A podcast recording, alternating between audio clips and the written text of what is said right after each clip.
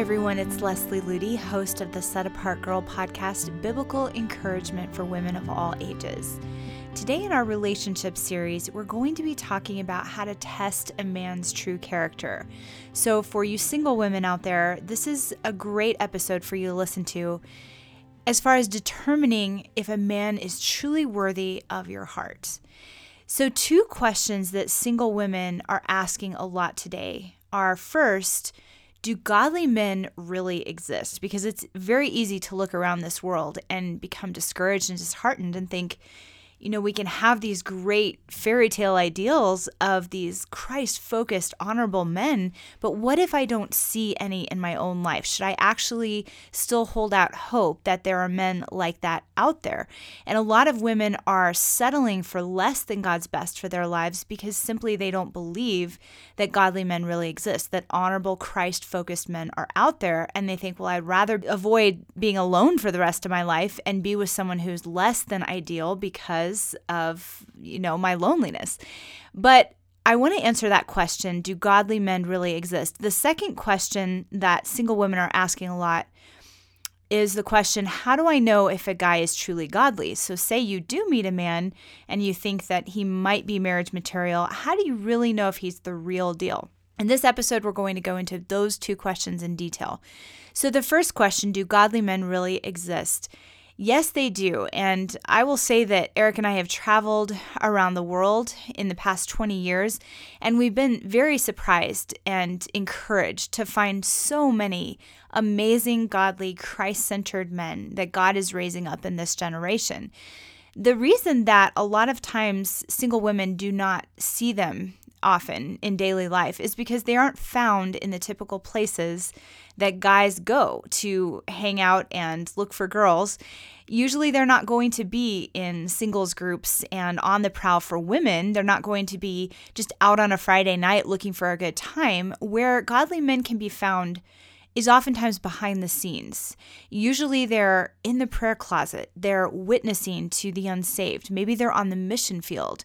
They're serving at home. They're being faithful in the small things that God has given them to do. They are building the kingdom of God. And so if you're not seeing godly men, don't be discouraged, because they do exist, but they're just not usually front and center trying to get a woman's attention.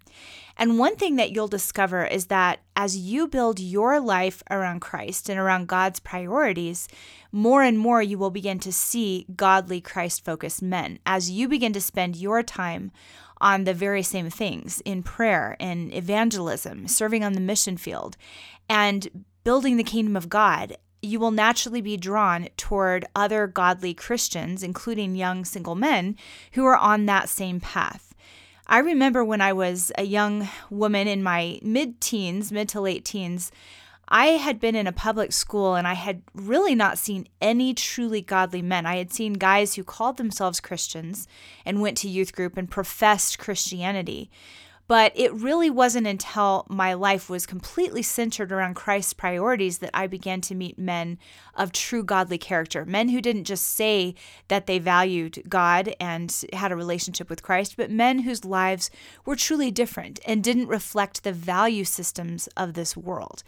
And as I began to center my life around Christ, I developed some really precious friendships with some other brothers in Christ who were on that same path. And it was so encouraging for me to realize that godly men did exist. And it was as I built my life around God's priorities for my life that I began to find them.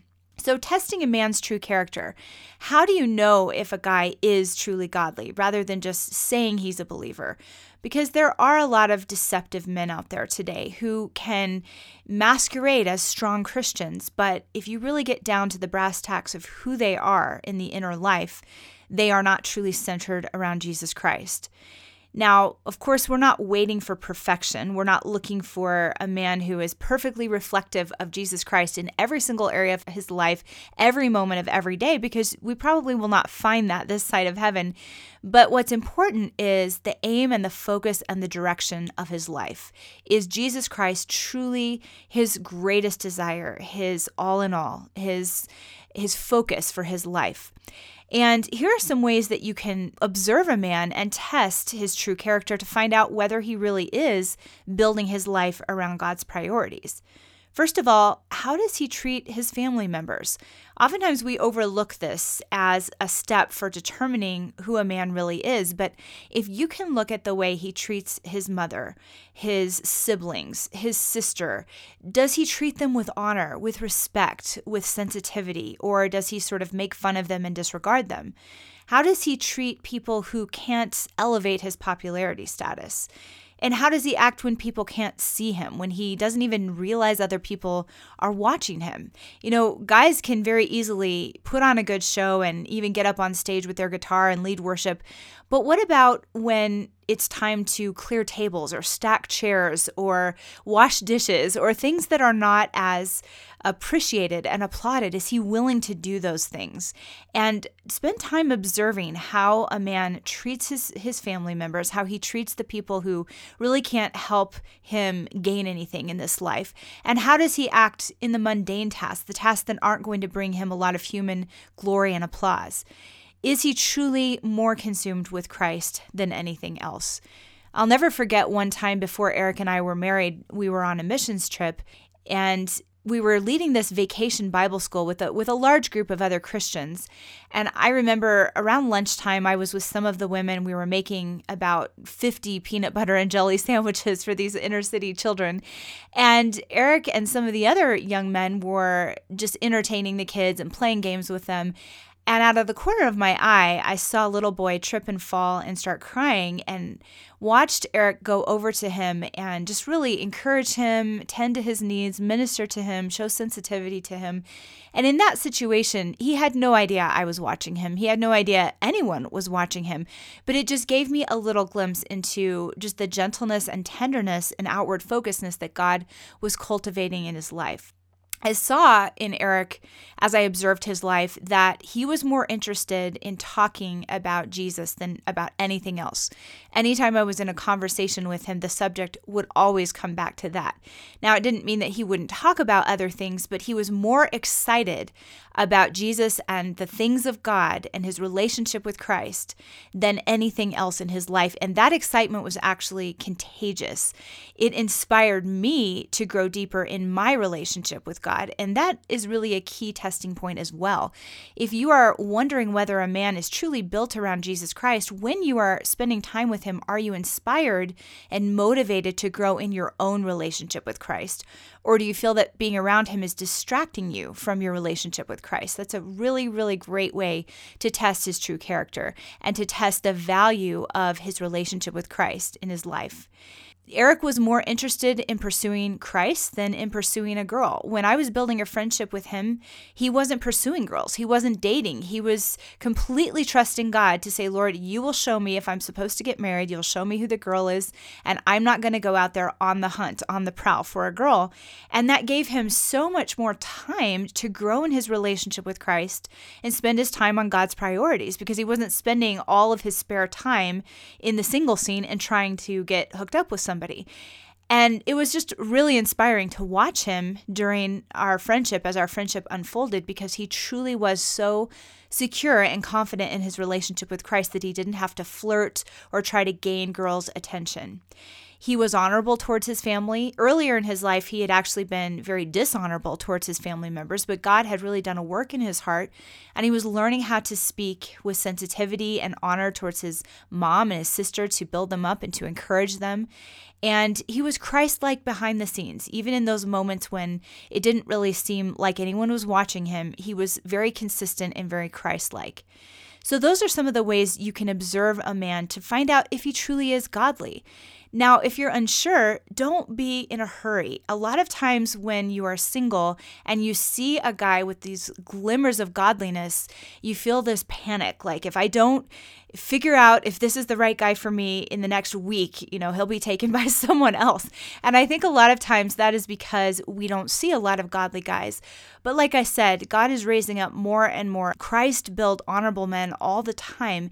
And if his plan and purpose for you is marriage, he will bring the right man to you in the right time. You don't need to be in a rush. You don't need to be in a panic mode when you see a guy that might be marriage material.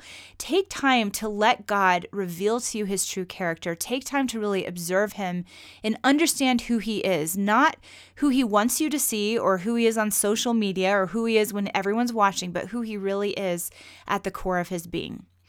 Now remember, it is better to be single for the rest of your life than to settle for less than God's best for you in this area. I have known many married women who regret their decision because they were in a hurry, they were impatient, and they married a non-Christian, or they married someone who was not truly honorable and truly built around the priorities of heaven, and they struggle their entire marriage with not being like-minded with their spouse because they were in such a rush and they did settle for less than a Christ-focused man. So singleness has been looked at as something bad, something to avoid at all costs, and yet God has a tremendous purpose for singleness, whether it's for a short season or for the rest of your life.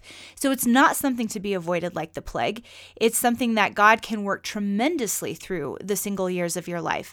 And so don't be afraid of singleness. When you make Jesus Christ your all in all, singleness is definitely not something to dread or to fear. It can be an amazing season of your life. The other thing to be aware of when you're testing a man's true character is the difference between digital life versus real life interaction. With everything going on that in our culture with online dating and dating apps and social media, it's so easy to try to base a man's character on what you see of him online. What does he post on Facebook? What does he write on his blog? How, what's on his online dating profile, which, which I really hope you're not looking at online dating profiles, but a lot of girls do. It's easy to think, oh, this guy looks so amazing. He looks so great. But keep in mind that when a, a guy is posting something about himself online, he's doing it knowing that everyone is going to see it and knowing that everyone will be evaluating how he looks, what he sounds, and what he's saying. And I think I've told this story in previous episodes of a young woman that I knew who used her personal blog sort of like a diary, and she wrote down on her blog everything she was looking for in a husband. And then comes along a young man who was interested in her, and he wasn't marriage material at all, but he used his social media and his blog to brag about all of these qualities, and they just happened to be the same qualities that she wanted in a husband. And he was sort of like, this is the type of man I am, and he listed all these qualities. And that was a disastrous situation because she was evaluating him based on a digital reality instead of real life interaction. I mean, it's not bad to have some digital interaction with the opposite sex in some way, as long as it's done honorably, but that should not be your primary way of determining a man's character and looking at who he really is. You need to observe him in real life, or you won't really know who he is. Men can come across as the perfect gentleman on blogs and social media, but we have to see how they live, not just the words that they say. Now, there's a great example of this in a true story that happened during World War Two, and I've told this in previous articles and in different courses and events, but if you haven't heard this before, it's the story of John Blanchard and Hollis Maynell. So I'm just going to read you the story, and it's such an amazing picture of a young woman who was willing to wait for an honorable man and willing to put him to the test. So here's the story. Lieutenant John Blanchard stood in Grand Central Station. He was oblivious to the crowd that was scurrying all around him. With a racing heart, he fixed his eyes on the big clock towering overhead. It was almost time. At six o'clock, he would meet the girl he thought he loved but had never met.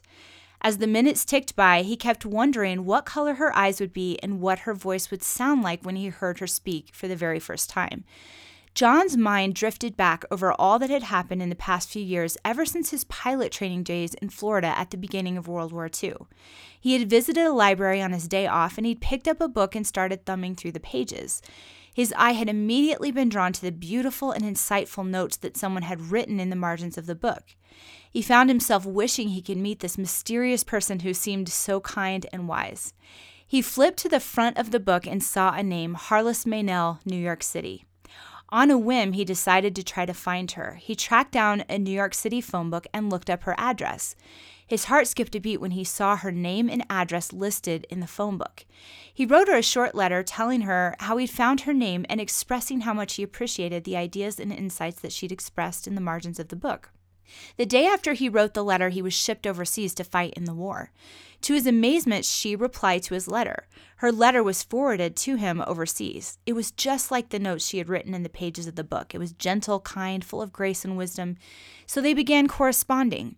All throughout his time as an Air Force pilot during the war, Hollis's letters brought him joy and comfort in the middle of darkness and fear. Every time he flew over Germany and heard the bombs all around him, he never knew if he would make it out alive. He confessed his fears to Hollis, and she encouraged him with scripture and told him to look to God for strength. As they continued to write, John began to realize he was falling in love with this amazing woman named Hollis. He wrote, "Please send me a picture of you," but she replied, "No, I won't. Relationships are not built on what people look like." Still, he was intrigued by her and longed to meet her in person. He was elated when he found out that he could finally return to the United States on leave. He wrote to her and asked if he could meet her in New York and take her to dinner. She had arranged to meet him on the day of his arrival at Grand Central Station at six p.m. underneath the big clock. "You'll know who I am because I'll be wearing a red rose," she told him in her letter. At last the day had come. John fidgeted nervously as the clock struck six, his eyes glancing this way and that. Suddenly he caught a glimpse of a beautiful young woman in a pale green suit walking towards him, a smile on her face. Her blonde hair lay back in curls from her delicate ears, and she had sparkling blue eyes. She was one of the loveliest women John had ever seen. Excitedly, he started towards her, entirely forgetting to notice that she was not wearing a red rose. As he looked at her, she tilted her head teasingly. "Going my way, soldier," she said. John took a step closer to her, and just then he saw another woman standing directly behind the girl in the green suit, with a bright red rose pinned to her coat. It was Hollis Maynell, the woman John had been waiting to meet for the past two years. His heart sank. She was a plump woman well past forty. She had graying hair tucked under a worn hat. Her thick ankles were thrust into low shoes. The girl in the green suit was walking quickly away. John had to make a choice. Should he follow after the beauty who had just spoken to him, or stay and face Hollis Maynell? He made his decision, and he did not hesitate. Choking back disappointment, he turned to the woman and smiled. This would not be love, but maybe it would be something even better, a precious friendship for which John would always be eternally grateful. "You must be Miss Maynell," he said kindly, extending his hand to her. "I'm so glad you could meet me. Will you join me for dinner?" The old woman's face broadened into a smile. "I don't know what this is all about, son," she replied, "but did you see that young woman in the green suit who just went by? I met her on the train. She asked me to wear this rose in my coat. She said that if you should ask me to dinner, to tell you she's waiting for you in that big restaurant across the street. She said it was some kind of a test." Wow, what an incredible story. Now, what did Hollis Maynell have that most women today don't?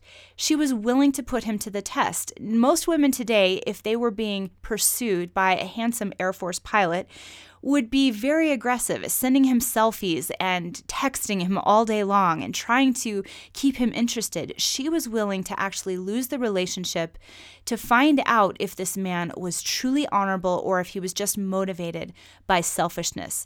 Another name for what Hollis Maynell exemplified in that situation is what I like to call feminine mystery. And it's also called strength and dignity in Proverbs thirty-one. In Proverbs thirty-one twenty-five, it says, "Strength and dignity are her clothing, and she smiles at the future." But the femininity of today's world exudes the opposite of strength or dignity. Today's femininity is weak, desperate for approval and attention, and undignified, self-promoting and in your face. Why is that so? Well, the answer is found in the next line of the verse.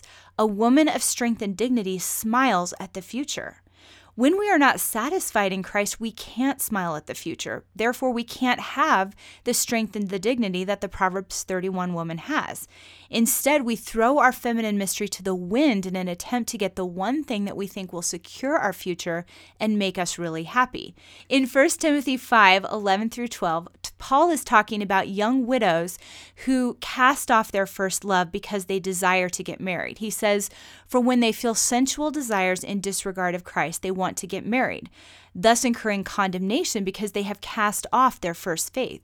And if you take a deeper look at what that means, to cast off their first faith means to disregard their convictions about putting Christ above all and to believe that something besides Christ can bring them ultimate happiness.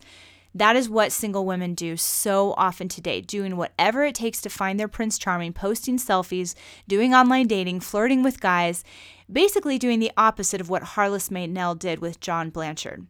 If you want to know the outcome of manipulative femininity, just read the biblical story of Isaac and Ishmael. It just gives us a glimpse at what happens when we become impatient and try to manipulate our circumstances. I love the famous quote that says, "God gives his very best to those who leave the choice to him." And that is certainly true in the area of relationships. So some final thoughts I want to share. The number one reason that women settle for less than God's best for them in a man is because they are insecure and impatient, not finding their ultimate fulfillment in Christ alone. Waiting for God's timing doesn't mean hibernating away in a cave and never talking with the opposite sex, but it means trusting in his perfect timing and yielding to him daily, letting him bring the right man into your life in his own time, in his own way, without manipulation and without impatience. And it means trusting that God can bring this kind of man into your life and not settling for less than one whose character has been tested and proven. Remember that God cares more about this area of your life than even you do, and the Bible says that if we put our hope in Him, we will not be put to shame. I hope you've enjoyed today's episode. For more on this topic, please visit set apart girl dot com or the new Secrets to an Amazing Love Story online course available at bravehearted christian dot com. I pray you have a blessed and Christ-centered week.